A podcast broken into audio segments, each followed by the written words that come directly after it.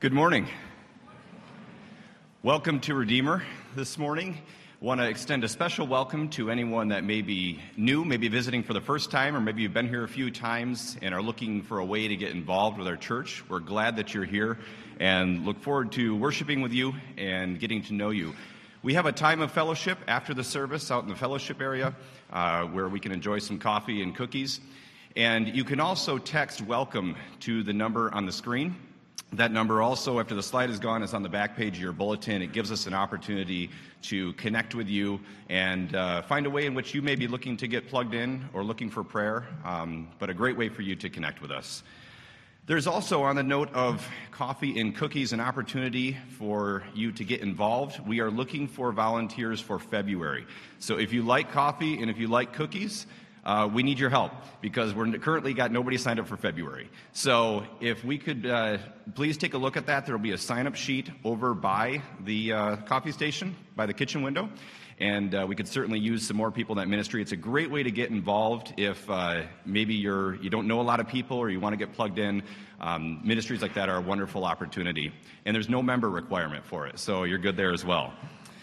Uh, there's also one other new ministry opportunity that I wanted to highlight. It's in your bulletin. It's referred to as Boiler Room, which is a reference to Charles Spurgeon's Boiler Room, which, if you're not familiar with, you can read the details there. But it's a group of prayer warriors that Spurgeon really attributed the success of his ministry to.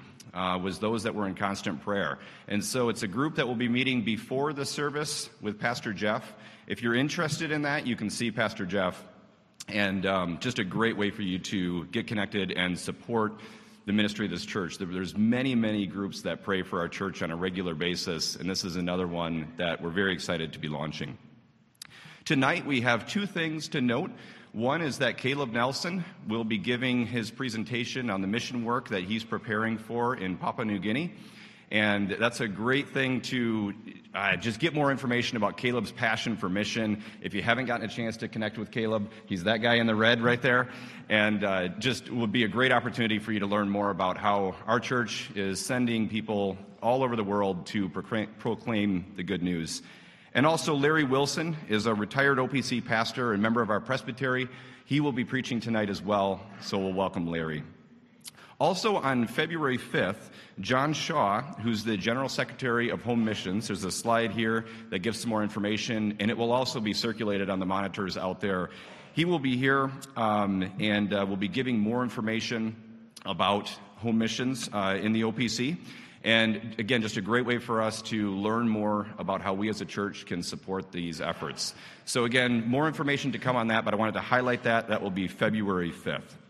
At this time, let's take a moment and prepare our hearts for worship.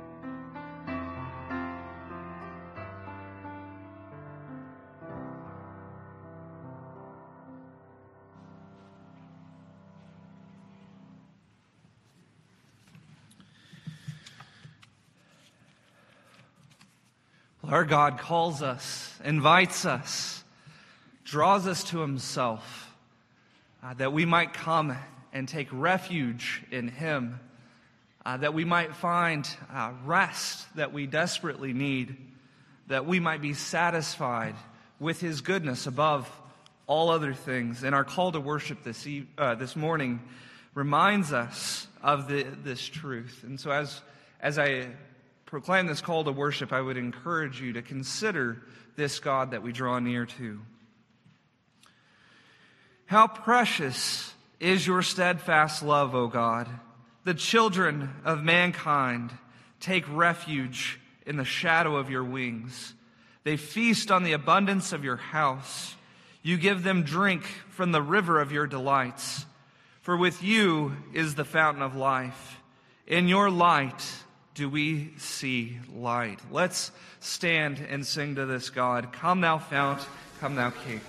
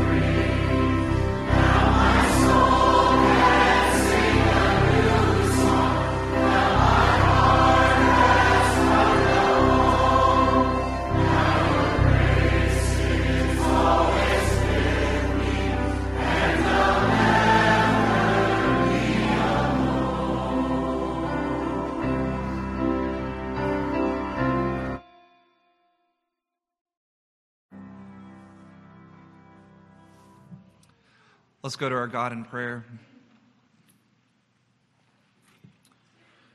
Our God and King, you are indeed the God of life and light. You are the source of all blessedness, and you delight to bless your people. And in your Son, you have graced us with every spiritual blessing that we could need forgiveness, righteousness, holiness, wisdom, sonship, joy, and peace. Lord, we gather now as your people to rejoice and boast in you and you alone. So please, Lord, bless us together that we might offer you the worship that you desire, that we might find in you our soul's satisfaction.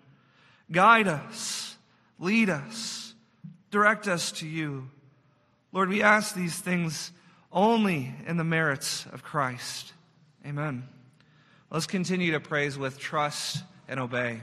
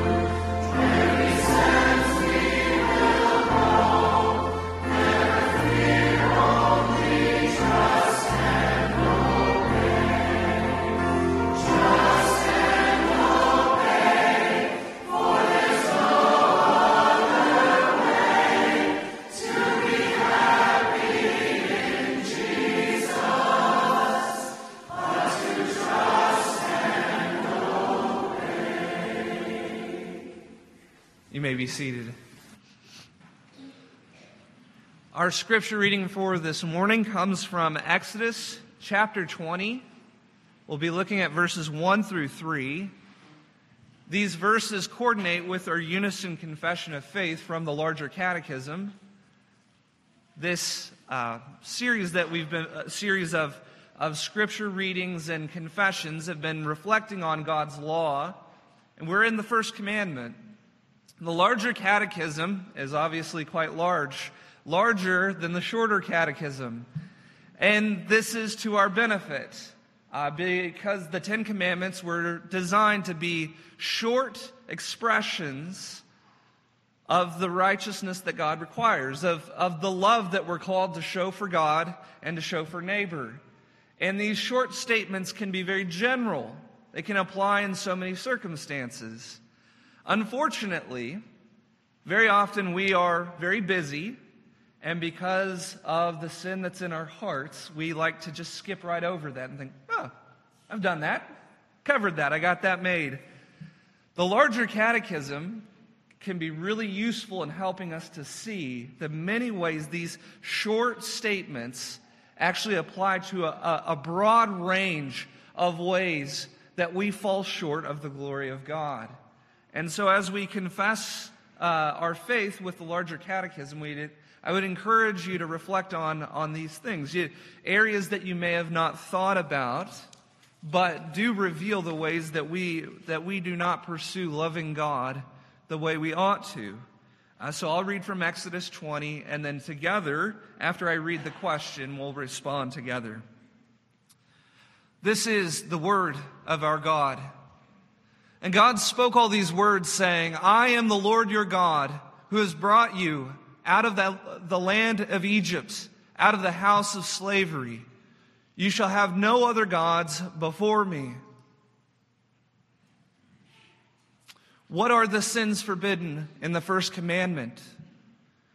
The sins forbidden in the first commandment are making men the lords of our faith and conscience sliding and despising God and his commands, resisting and grieving of his spirit, discontent and impatience at his dispensations, charging him foolishly for the evils he inflicts on us, and ascribing the praise of any good we either are, have, or can do to fortune, idols, ourselves, or any other creature.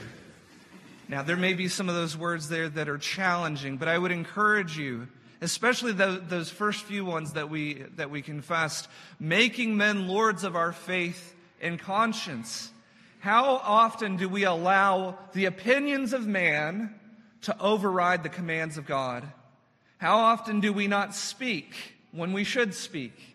How often should we act when we fail to act because of fear of what someone else might think?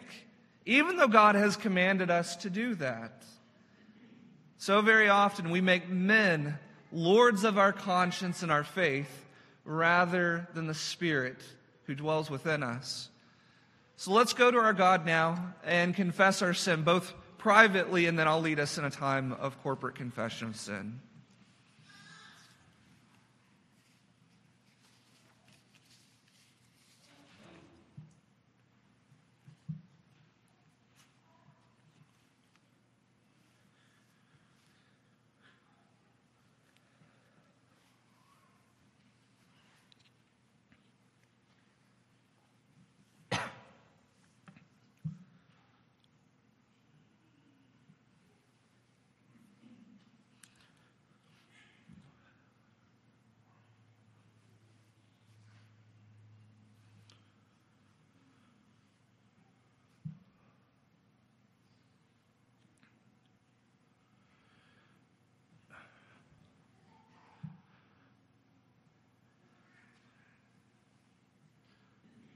Father of mercy, God of grace, Lord, we draw near to you to confess our sin. Lord, when we reflect upon your law, We see what we have not accomplished in ourselves. Lord, we have had other gods before you. Maybe not gods that we recognize uh, in the ways that we tend to think, but, but Lord, we do make other people the Lord of our life rather than you. We let the opinions and thoughts of others drive the, the, the actions that we take, the things that we say, more than, than what your word is revealed to us, more than what your spirit within us testifies to. Lord, forgive us. Forgive us of the ways that we attribute the good things that you bring into our lives to, to other things, Lord, especially ourselves. We are a prideful people. We think that the blessing that we have in this life, the, the houses that we have, the, the cars that we drive, the vacations that we take, the relationships that, that we have, Lord, that these come about because of our effort, that we have procured them. Lord, we, we make ourselves our own gods. Lord, and while we may, uh, we, we may look out into the world and see a, a society that we, that we accuse of being godless, Lord, how often do we live as functional atheists? Forgive us. Forgive us for not acknowledging the ways that you have been at work in our lives.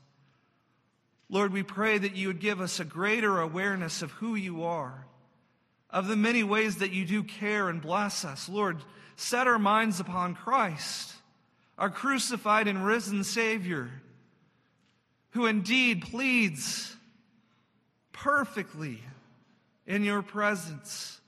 Lord, who continues to bless us as, as your as our great high priest, Lord. Remind us of the Spirit that dwells within us, who is enlivening us day after day, that, that, that God, you indeed dwell in and among us. Lord, help us to see your goodness and your grace each day and give you the praise that you deserve, Lord, with our mouths and with our hearts. We pray these things. In Jesus' name, amen. And as we have have confessed our sin, trusting in what Christ has done, hear now these, these words of, of pardon, this promise of pardon that we have from Psalm 40. I waited patiently for the Lord.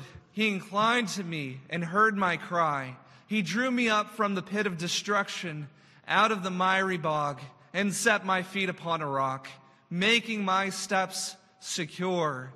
He put a new song in my mouth, the song of praise to our God.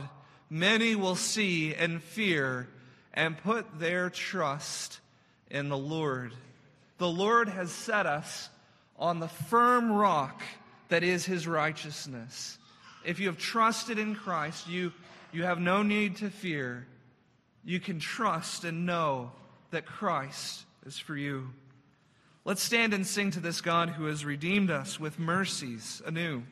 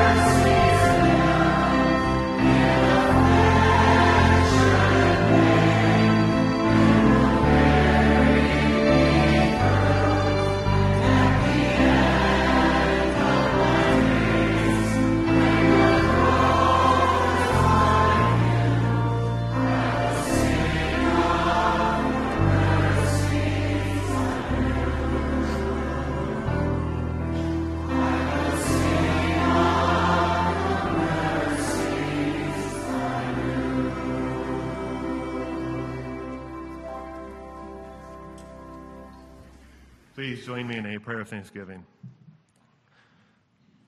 Lord God, we give you thanks for your heart for us. That you are a God who is ready to pity those who are suffering in the delight and the happiness of your creation. We give you thanks that you sent your Son to die for our sins, that we are raised with him in his resurrection, and that Jesus is in heaven praying for us even now, loving us, knowing us fully. Thank you for your love that will never fail, for your embrace of us does not strengthen or weaken, depending on how clean or unclean, how attractive or revolting, or how faithful and fickle we presently are, but your love is always constant. We give thanks to your loving God who always enjoy rather than refuse our presence. That you welcome us in your house today, that we may gather together to sing your praises, to hear your word, and to encourage one another. Lord God, we give you thanks for this taste of heaven that you've given us, even right now. We see be as Pastor Jeff as he brings us your word this morning. Grant him the wisdom and courage to proclaim your word well. And be with us as we listen and give us attentive minds and hearts that we may come to know you better. Lord, we give you thanks for the many gifts you've given this congregation. Give you thanks for Stephen Gaber for a healthy birth. We give you thanks for the other expected parents and for the many children you've blessed the congregation with. We give you thanks for the other gifts that are used in service, from the printing of the bulletin to the musicians to the AV group to just simple conversations at church to even being here. Lord, these gifts are all from you. We give you thanks for the offering by the take. This is also from your hand, Lord. Be as the deacons, give them wisdom to minister these uh, well. In your name we pray. Amen.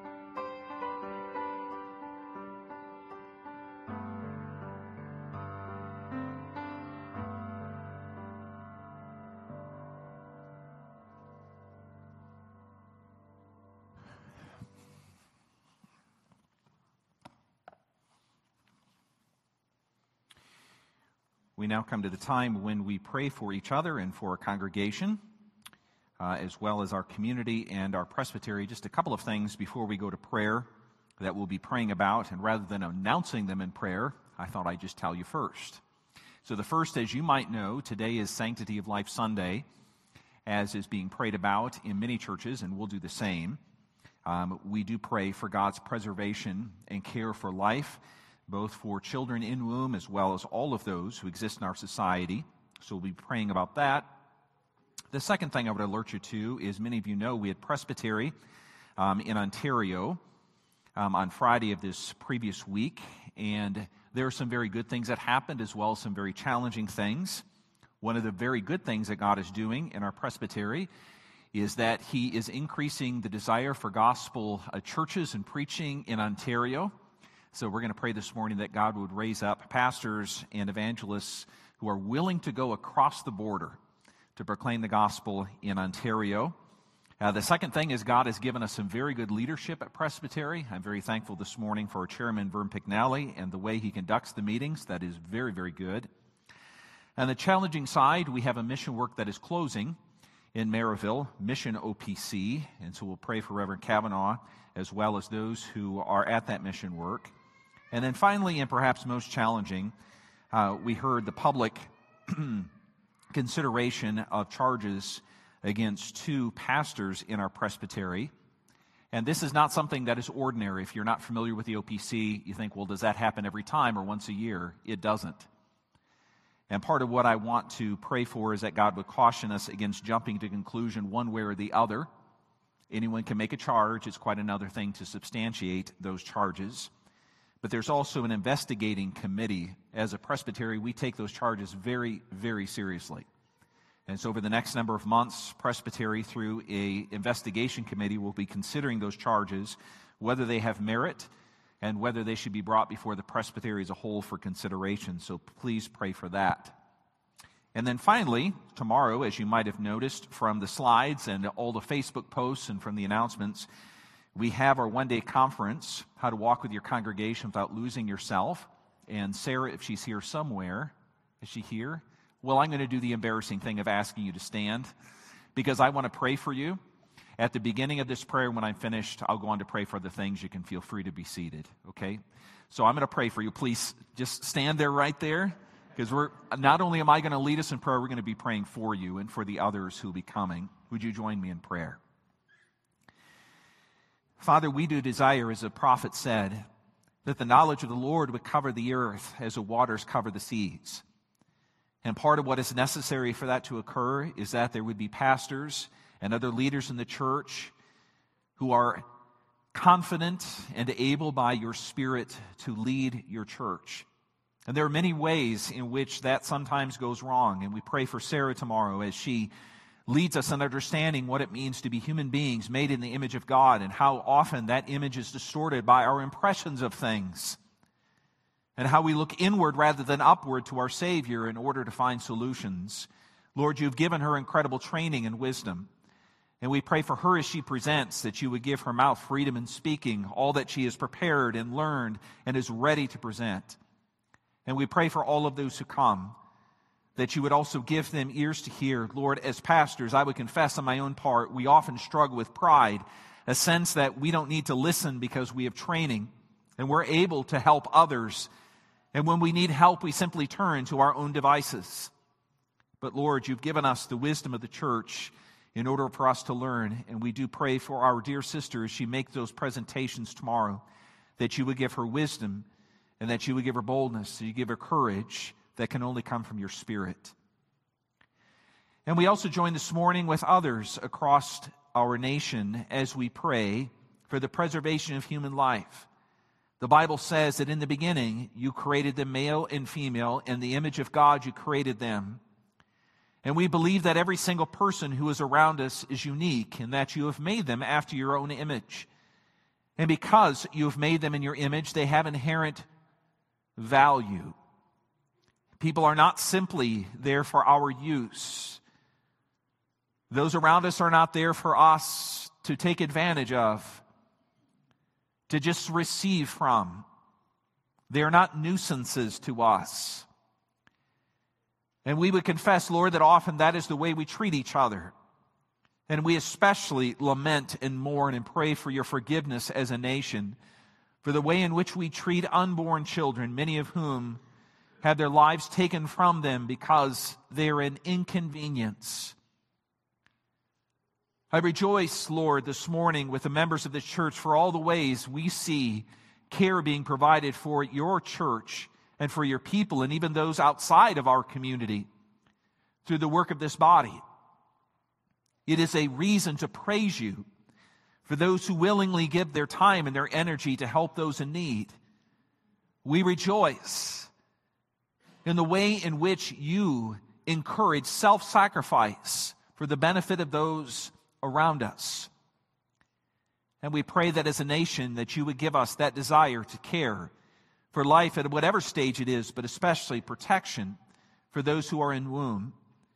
And we pray for the day with boldness this morning when there would be no need for abortion.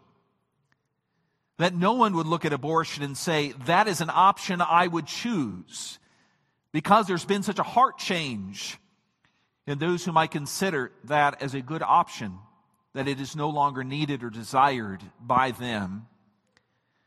Father, instead, we do ask, Lord, that you would raise up in our community and in our nation those who not only desire that protection, but work toward it, whether it's locally, at our state government, at a federal level.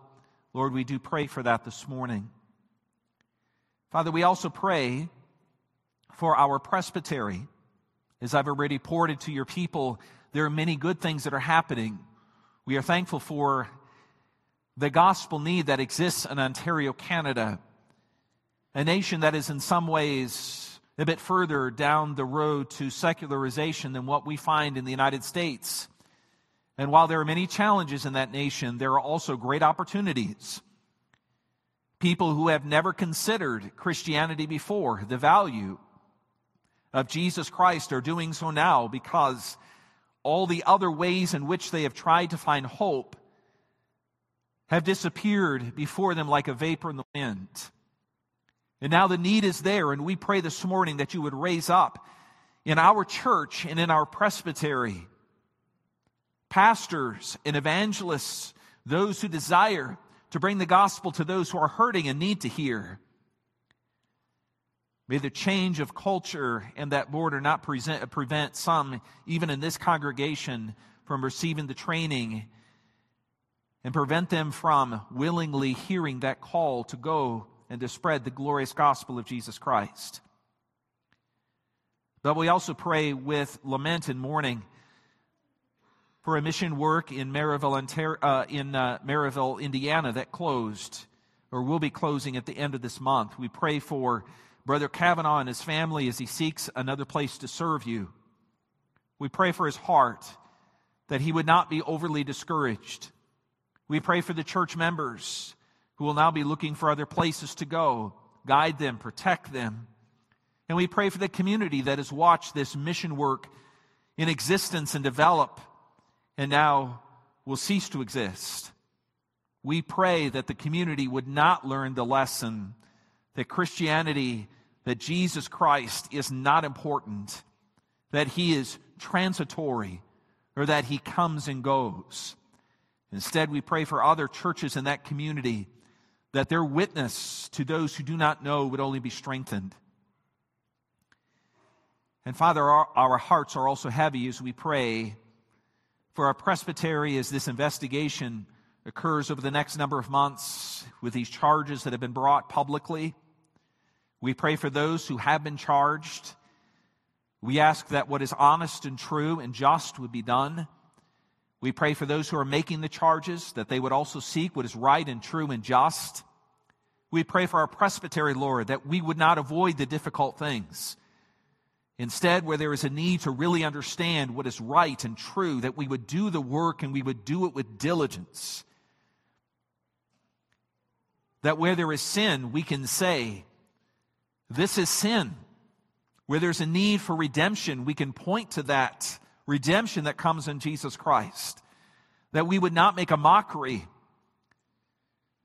out of the law of God. Instead, we would do what pleases you, what protects those who may be harmed, and also witnesses to our culture that we take what is right and wrong very seriously. And then we also pray this morning with joy, as well as intercession for those in our congregation.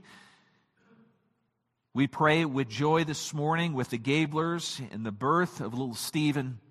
Oh Lord, we are thankful for him, for other children who have been recently born, as well as those who are still in womb. We pray for protection and care for them.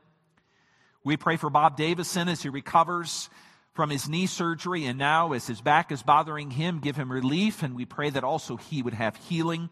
We pray for Dwayne Torrance. We thank you that you have brought him through his struggle with COVID, and now we pray that you would give him also strength as he continues to struggle with a cold. Lord, we love our brother, and we pray for your divine protection and healing. We pray for Richard Bauma as he continues to recover and to undergo these stem cell treatments. We pray they would be effective. We pray for Mickey Kite. We ask, Lord, that you would protect and care for her, that you would surround her with your love, and that you would know not only uh, your love, but also the love of your people. We pray for Zach Francois. We ask for your protection, that he and others with him would be able to move freely around in Haiti.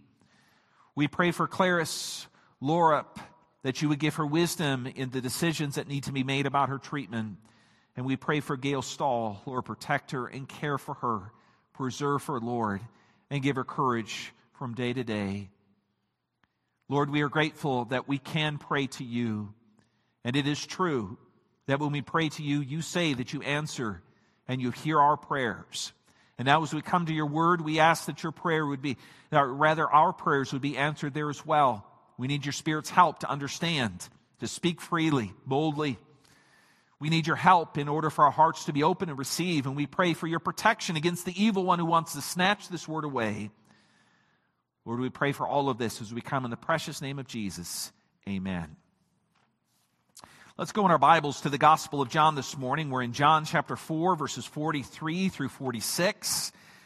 We've been moving through a series in the Gospel of John, and this morning we come to a story that I believe is relatively less known and yet is a powerful, powerful message for us. You'll be able to follow along either in the Bibles that are under the chairs in front of you or the screen behind me. We believe the Word of God is effective, able to convert and change, and we pray that's exactly what would happen in our hearts this morning. John chapter 4, beginning as verse 43, hear the Word of God. After two days, he, that is Jesus, departed for Galilee. For Jesus himself had testified that a prophet has no honor in his own hometown. So when he came to Galilee, the Galileans welcomed him, having seen all that he had done in Jerusalem at the feast, for they too had gone to the feast. So he came again to Cana in Galilee, where he had made the water wine. And at Capernaum there was an official whose son was ill. When this man heard that Jesus had come from Judea to Galilee, he went to him and asked him to come down and heal his son, for he was at the point of death. Jesus said to him, Unless you see signs and wonders, you will not believe. The official said to him, Sir, come down before my child dies. And Jesus said to him, Go, your son will live. The man believed the word that Jesus spoke to him and went on his way. And as he was going down, his servants met him and told him that his son was recovering. So he asked them the hour when he began to get better, and they said to him, Yesterday at the seventh hour the fever left him. The father knew that was the hour when Jesus had said to him, Your son will live. And he himself believed, and all his household. This was now the second sign that Jesus did when he had come from Judea to Galilee. This is the word of God. Many years ago, I was a chaplain for a police department in a small community. And one of the officers came to me on one afternoon and he said, You are the only religious man I know. Would you be willing to marry me and my fiance? My practice then, as now, was to agree to do so as long as we had premarital counseling. And since they had no idea what that involved, they willingly agreed. And for five weeks, we went through the story of the Bible creation, fall, redemption, consummation. Notice it's only four. Where I explained to them what the Bible said about what's wrong, how we find redemption in Jesus Christ, and the hope of the future. My agreement with them was not that they believed everything I said. In fact, they openly said they didn't but they were at least willing to consider it. And I think that was honestly true. You notice those were four lessons, but I was fearful about the fifth. You know what the fifth was? You know, don't you? Roles in marriage. Ephesians chapter 5. Husbands, love your wives as Christ loved the church. And wives, submit to your own, own husbands as to the Lord. I saved it for number five, not because it naturally belonged there, but again, as I say, I was afraid of what they would say. I remember when they came into the office to talk about the fifth lesson. I began with the future husband. That seemed like the natural place to begin when you're afraid. And I said, What did you think of the lesson? He said, I did read it, I considered it, and it is backwards. It was offensive. We will not be doing it this way at all. Now, to appreciate what's about to happen, you must remember, or perhaps I have to tell you, that the first time the fiance came to my office, she was wearing a t shirt that I'll not describe to you because it had a very strong sexual innuendo on it. She had a baseball cap that was curled, as is somewhat common in rural areas of the U.S., all the way around, pulled very far over her eyes. She was very uncomfortable. She had been through every other lesson. And now, as I turned to her and I asked her, What did you think? I thought, This will not be good. What did you think about the lesson that you read? She gave me a very long pause. She said, I have been married two times before. In my first marriage, my husband abused me, and I left. In the second marriage, my husband eventually left me. In this third marriage, I've come every week hoping that something you would say would help my marriage stick, this marriage, long term. She said, as much as I don't want to say it, this is what I think. That if God gave me a husband who would love me like that, I think I'd actually be willing to follow him. I don't remember what happened after that. I do remember going home and saying to my wife something along the lines I had a really remarkable day. It's amazing the truth of God's Word. I've told that story a few other times as well, and every time I've told it, what's come to mind is this oh, the beauty of the law of God. That He describes a Christian marriage, and even this woman and this man, I think they're still married. Even she could recognize the beauty of what God describes as a biblical marriage because the Bible says so. Isn't that amazing? She wanted something better, and the Bible presented to her something better. That's the way I've told the story. And it's true. The Bible's description of marriage is beautiful and good, and I commend it to you this morning.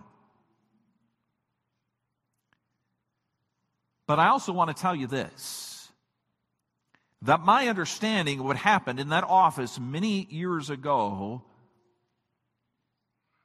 is really inadequate. Or maybe I need to be a little more confident and say I was wrong about something really basic and important about what happened there.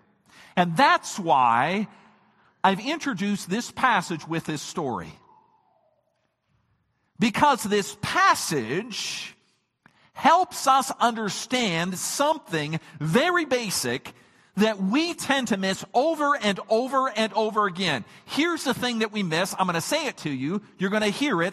And then I want you to think about it as I explain it.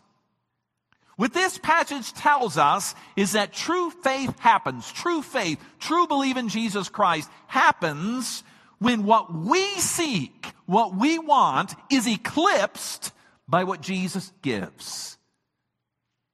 Now you're going to think to yourself, I don't understand what that means. That's fine. That's part of the reason we're here, isn't it? So I can explain that to you. How does true faith begin? When what we seek is eclipsed by what Jesus gives. That's this story. I'm going to start by explaining to you what they wanted from verses 43 through 47. If you've been following along in our sermons on the Gospel of John, you'll notice that the previous part of chapter 4 is the famous story of the woman at the well. Many people know that story. We spent a couple of weeks thinking about it. And now John pivots this unfolding presentation of the Gospel of John all of which you should remember is really meant to answer this question why should I believe that Jesus Christ Himself is the hope of the world? Why should I believe that? That's the burden of the Gospel of John. That's really what Jesus meant to convince the woman at the well. And now he pivots to this story about an official, one that you probably can't remember very well, because he wants to convince us of another reason to believe that you should put your confidence in Jesus. And Jesus moves from Canaan in Galilee to Samaria, and now he is coming back to Galilee again and this small town of Cana. Remember the first miracle Jesus did in verse 46, it says, was in this small town turning water into wine. So you can imagine when we read this story, it says the Galileans welcomed Jesus back into their town because not only had they seen that first miracle of water into wine, or at least they'd heard about it, but now we read that the Galileans welcomed Jesus into their city because it says, look at your text, they had seen all that he had done in Jerusalem. Now, what is that that Jesus did in Jerusalem? Glad you asked. If you go back to chapter 2, you'll find out that John records Jesus doing something remarkable in Jerusalem something that doesn't seem so remarkable to us. We've perhaps heard it many times, or maybe this is your first time, but regardless, it was truly one of the most remarkable things Jesus did. Way more impressive, as hard as it may seem for us to believe, than turning water into wine. In John chapter 2, it says that Jesus, while he was at the feast in Jerusalem, went into the temple, and when he was there, he drove out the money changers and the animals from the court of the temple they were using the court of the temple, the place that the ordinary person would come to bring their sacrifices. And there were people in that court using the place of the worship of God to make money. And it wasn't just making money, he was charging most likely way more than they should have. These were people turning worship into a cash opportunity and it was harming the worship of God, especially those who were perhaps least able to provide for them financially, for themselves financially. And in that story, the Bible says the Jews demanded to know from Jesus on what sign he might give to prove the authority that he could do such a thing. On what authority, Jesus, do you drive out these money changers from the temple. And his answer, and this is the reason these people in Galilee would have been so impressed. It's the answer he gives. Do you remember the answer he gives? It's this. Jesus says, destroy this temple and in three days I will rebuild it. The Jews respond by saying, are you crazy, Jesus? It's taken, it's taken many, many decades to build this temple and you're going to rebuild it in three days? And it says, John records, but Jesus was referring to his own body and his resurrection. Now, maybe that seems strange, but let me tell you the reason why Jesus does that. Jesus is telling us that he is the authority to govern the place where God dwells because he is the dwelling of God with us. Is not just meeting with God in the temple. No, Jesus is saying, God is here. For all these generations, you've come to the temple to wonder, how can we worship God and please Him through these sacrifices? Jesus is claiming in the cleansing of the temple that Jesus, God Himself, has arrived. Can you imagine the news that would have been? No wonder the Galileans had heard what had happened in Jerusalem. It wasn't just miracles that Jesus performed. It was the audacious claim that God himself had arrived. The temple anticipation was fulfilled. Oh my word. Can you imagine what that would have been for the people of Israel? Literally, the thing they had looked forward to for all of their nation's existence, Jesus was claiming had now arrived. This is the biggest thing. So, what would you do if, after Jesus being in Jerusalem making that great claim, he now comes into your village? What would you do? If after these miracles and signs that Jesus performed in Judea, this Jesus now came to your small town, back to Cana, what would you do? Well, the Bible tells us. You would naturally ask yourself the question, well, what can Jesus do for me now? Sort of a take on the advertising slogan, What can Brown do for you? They're asking, What can Jesus do for me? Jesus can turn water into wine. He claims that he's God himself. I've got my problems too. What can Jesus do for me? That's certainly the question that is going to be asked by this government official in the following verses. But I want you to see that really is at the heart of what these people were wondering more generally in Galilee. Jesus himself says it when he says a prophet has no honor in his home country. What he's saying is a prophet has no recognition. The word there is specifically about recognition in his home country. And in fact, the word that John uses to describe the welcome that the Galileans give to Jesus is not the warm welcome that you had when your grandparents or when your grandchildren came over during the Christmas season. What happened when they showed up at your house? You didn't stand by the window and say, huh, honey, somebody's here. Well, that's kind of interesting. No, if you're like us, you ran out to the driveway. Can we help you carry anything? Can I give you a hug? Welcome. Let's explain to you what's been going on in life. This is a great reunion. Welcome to our home. No, what we find here is more of the welcome that you give when you get your change back. Does anybody get change back at the grocery store anymore?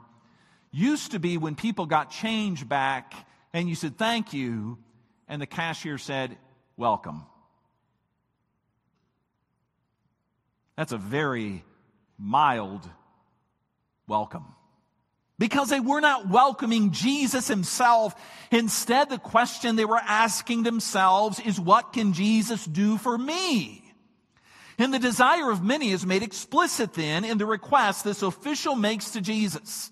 He's called an official, most likely serving Herod Antipas, the Jewish sort of king who existed in Israel at this time.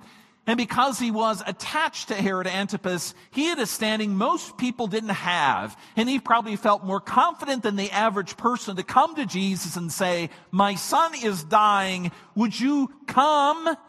In fact, there's a sense of even forcefulness in what the official says, come down to Capernaum and heal my son. I tell my soldiers, I tell my officials, I tell the underlings in my office, do it and they do it. I'm coming to you asking the same. Again, let me simply note that in chapter 2, verse 23, the Bible had indicated Jesus had performed other signs at Jerusalem. They're not recorded for us in the scriptures. Some of them may very well have been healings. And this official now wants the same for his son. Why can't Jesus do that for our house? If you want me to explain to you, sort of verbally, what this man was thinking, it goes as simple as this Jesus, I'm see, I see that you can do it. I've seen you do it in many, many places to many other people. I've heard the claim that you've made. Jesus, now heal my son. Do it for me. Now let's just step back for a moment and let me ask you, as someone who's reading this text with me, is this a bad request? Is it a bad request? This man had a son who was dying. He was very close to death, the Bible records. Is that a bad request? If you say, no, I'm with you, it's not a bad request. The Bible commends that request in other places. And James says, if anyone's sick, call for the elders of the church that they may pray over him and the man might be healed. It's not a bad request to ask that God would heal someone close to us. I'm sure most of us, if not all of us, I'm sure all of us, if we're believers, have prayed similar things. Have you not? We prayed, in fact, this morning for members of our church who, is, who are sick. We pray that sincerely. When it's someone close to you, pray it even more fervently. Imagine you have a child who is in the hospital, very, very sick. I've been in that spot. And I've prayed like I've never prayed before. Heal, protect, care. Maybe you have a spouse, maybe you had a friend over the last couple of years who first contracted COVID, then it went to the lungs, and pretty soon that friend is in the hospital. Did you not pray fervently that the Lord would heal that person? Or maybe you're in a marriage that struggles all the time. In fact, you barely managed to make it to church this morning with a smile on your face because you've always got these little these little differences of opinion, little squabbles that pop up all the time. Is it embarrassing that I'm talking about that this morning? Maybe that feels embarrassing, but you feel that in your heart. And maybe you've prayed even last night over and over and over again Father, heal my marriage. That's not a bad prayer. In fact, it's commended to you in the scriptures. All of us have asked God for things like this. And it's not wrong to ask the Lord to heal someone who's close to us, to answer our prayer. That's not wrong at all. But if you would just walk one step further with me, let me ask you this. Let's say that God gives you everything that you're asking for. He heals your child, your spouse, your friend. Your marriage is restored. You are healthy. Let's even go beyond. He blesses you with so much money, you don't have to worry about it. To even be more imaginative, your children grow up and they are thrilled to call you every day just to see how mom and dad are. Let's imagine that all of your wildest dreams come true, all the things that you've prayed for. You have a wonderful marriage, a wonderful life. Here's a question I have for you Would that be enough? Is that enough? Or to use the example of the fiance at the beginning of this sermon, would a loving husband if her third marriage was a loving husband who loved her as Christ loves the church, and she would have a great marriage, would that be enough? There are many, many people who think to themselves, maybe you're among them. Yeah, it would be. If all of these things were the way I wanted them, it would be enough. Life would be right and I would be happy. So let me press you just a little further, if I can ask you your permission, to probe into your heart just a little further. If all those things were right, how long would they be enough?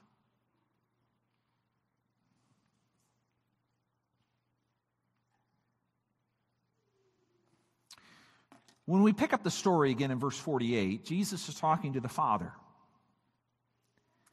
I've explained to you what the Father was seeking, what he wanted. Let me show you now what Jesus gave. In verse 48, the Father is speaking with Jesus. And Jesus says to the Father, Unless you see signs and wonders, you will not believe. Now, you might miss what Jesus is saying. At least there's a potential, so let me explain. Jesus is criticizing a certain kind of faith. It is a belief in Jesus based on what Jesus is able to do. Now I've said it, haven't I? It is a faith based on what we see done and not in the one who is doing it. And Jesus is saying to the Father, You will not believe unless you see signs and wonders. That's not faith. Getting what you're asking for, even the healing of your son, is not faith. In fact, if that's all it ever is, he says, You will never believe. It is not possible. Because what Jesus is asking the man to do, and what I'm asking you to do this morning, is not to believe based on what all the things that Jesus can do for you. It is actually a faith in Jesus Christ Himself. It's a faith in Jesus. Healing is not enough. Prospering is not enough. Flourishing is not enough. What we're seeking is not enough. What we need is faith in Jesus Christ. If I've not trampled too much in your heart this morning, let me drive this home a little bit more. You will notice Jesus is not addressing just the official. Twice in this verse, he says you. He's referring to the plural you. He means to address all those in Cana and Capernaum. He means to address you as well. He wants to tell you this morning that to be a follower of Jesus Christ is not simply to receive from his hand all that you expect, it is to put your confidence, to rest, to rely, to believe in him. Notice how the Father responds in verse 49. Look there in your Bibles, verse 49. What the man says is, Sir, come down before my child dies. Jesus challenges the man to believe in him. The man responds by saying, Sir, then come down before my child dies. You may not see this, but the Sir or Lord there literally demonstrates a toning down of the man's attitude toward Jesus. There's a humility in the word. Lord or Sir. Even though he's used to commanding other people in his work, here he humbles himself before Jesus. And what this reads like is more like a prayer rather than a command. Sir, would you please come down and heal my son? I believe that you can. I need you. I don't want you to miss that. Can you pause and see what happened there? The man came looking for the healing of his son. He wants it to happen just like the people of Cana want another sign. Just do it for us already. But the interaction with Jesus leads to a subtle but critical shift in his heart from what he is seeking to what Jesus gives. What is Jesus really giving here? Is it healing of his son? Yes, in a moment he will, will, will heal his son. But what I'm really encouraging you to think is Jesus is giving more than healing to his son. Jesus is giving himself to this man. Jesus says in another place, Come to me, all you who are weary and heavy laden, and I will give you rest. Jesus is not just saying you'll have rest. Jesus says, I will give it to you. And that is always the nature of genuine faith. That's when faith begins. We turn away from what we're asking God to do for us to make our life better so that my life works better. When we turn away from what we want and those wants are eclipsed by what Jesus himself is able to give, which is healing. It is a restoration to your marriage. It is protection and care. But fundamental to all of that is not what he gives. It is that he gives himself. He gives himself to you. Now you might wonder, why is it so important? Let me explain. When Jesus gives himself to you, he gives you everything that you need. Not just the healing of a son for this official, not just a marriage that works well now. He gives you contentment and peace in whatever your circumstance is, both for this life and the next. He says from the biggest thing that any of us face, that is, we are rebels against a holy God. Jesus provides for that. And then Jesus goes beyond simple, you're okay now, to walking with us, to being our source of comfort, to being our genuine place of peace, to being the one who gives himself to you. I think sometimes we mistake what Christianity really is. In fact, it's sold to us as a way for you to be better or your life to be better. Many Christians across the world today, Zach Francois, our dear brother in Haiti, would not confess that when you become a Christian, all of a sudden your life is immediately better. Living up, living holed up in a airplane hangar so that you are not assaulted or killed by your fellow countrymen is not an easy life. But what Christians across the world and our brother in Haiti this morning can confess is that Jesus himself is enough. And if Jesus is enough, then even if the official son had died, it would not be the end of the story. Even if your marriage never gets better, it can still be okay.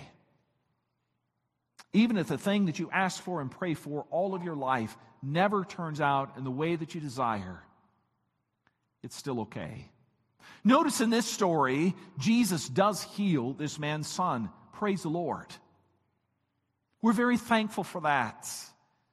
Jesus confirms to this man that his faith in Jesus himself is a faith that ought to be there. And he confirms that through the sign of the healing of his son to the point that when his servants come back and say, what, uh, what hour did my son feel better? It was the seventh hour. And the man said, just like Jesus said, Jesus is able to do all of these things. Praise the Lord. He can heal, restore, he can tear down, he can provide justice, he can do all of those things. But true faith begins when what we seek for from the Lord, from Jesus himself, the things we want him to do for us, is eclipsed by what Jesus himself provides. I wish I could go back to that office many years ago I don't know if I would have had the courage to do it. Frankly, by the time she came out with that, I didn't know what to think. But I wish I could go back to this office and say to that dear lady, I'm so thankful you've come to that conclusion. But here's the thing it's not just a better marriage that you seek, I'm offering to you Jesus Himself. Maybe you're here this morning and you don't know Jesus. And maybe you can look at all the places in your life where you think if only these things were different, my life would be so much better. Let me tell you, as someone who's imagined that, someone who's prayed for that, someone who has sometimes received that, all those things cannot substitute for Jesus himself. I would love it if you would leave this time listening to my voice, seriously considering is there any one beside Jesus. One more time, and then I'm going to pray. True faith begins when what we desire from Jesus is eclipsed by what he provides. Let's pray. Our Father, we pray for all those things that we have already asked you. We do not pray insincerely. We do pray for healing and restoration. We pray for your help. We pray for your wisdom. But we do not do them apart from Jesus. We do not look to Jesus as just the answer man, someone who can finally get us what we want. We look to him as our hope. We look to him as our hope. We look to him as the Savior of our souls, as the one who loves us like no one else, the one who is with us like no one else can be, the one who has promised to endure with us. Jesus said to his disciples before he ascended, And I am with you always, even to the end of this age. To the end of the world, I'm with you. And then, even beyond, he said to his disciples in John, I'm going there to prepare a place for you, that where I am, there you may be also. Jesus intends to be with us now, tomorrow, and into eternity. And that is where our hope is found. I do pray, Lord, for each person who's hearing this. I pray this also for my own heart, that we would not skip by this easily, but instead this truth would be driven deep into the recesses of our heart and become the foundation upon which we live with joy before your face. It is in Jesus we pray. Amen. Let's stand and sing together, Wonderful, Merciful Savior.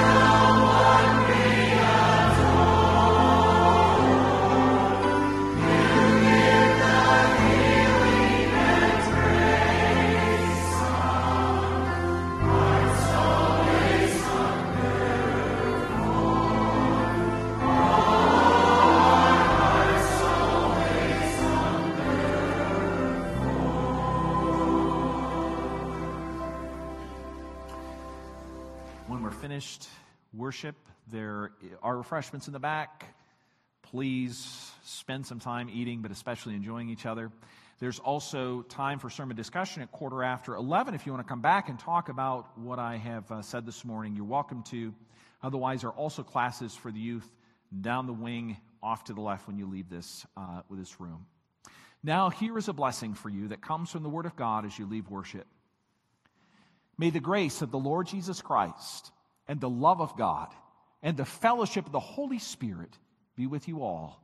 Amen.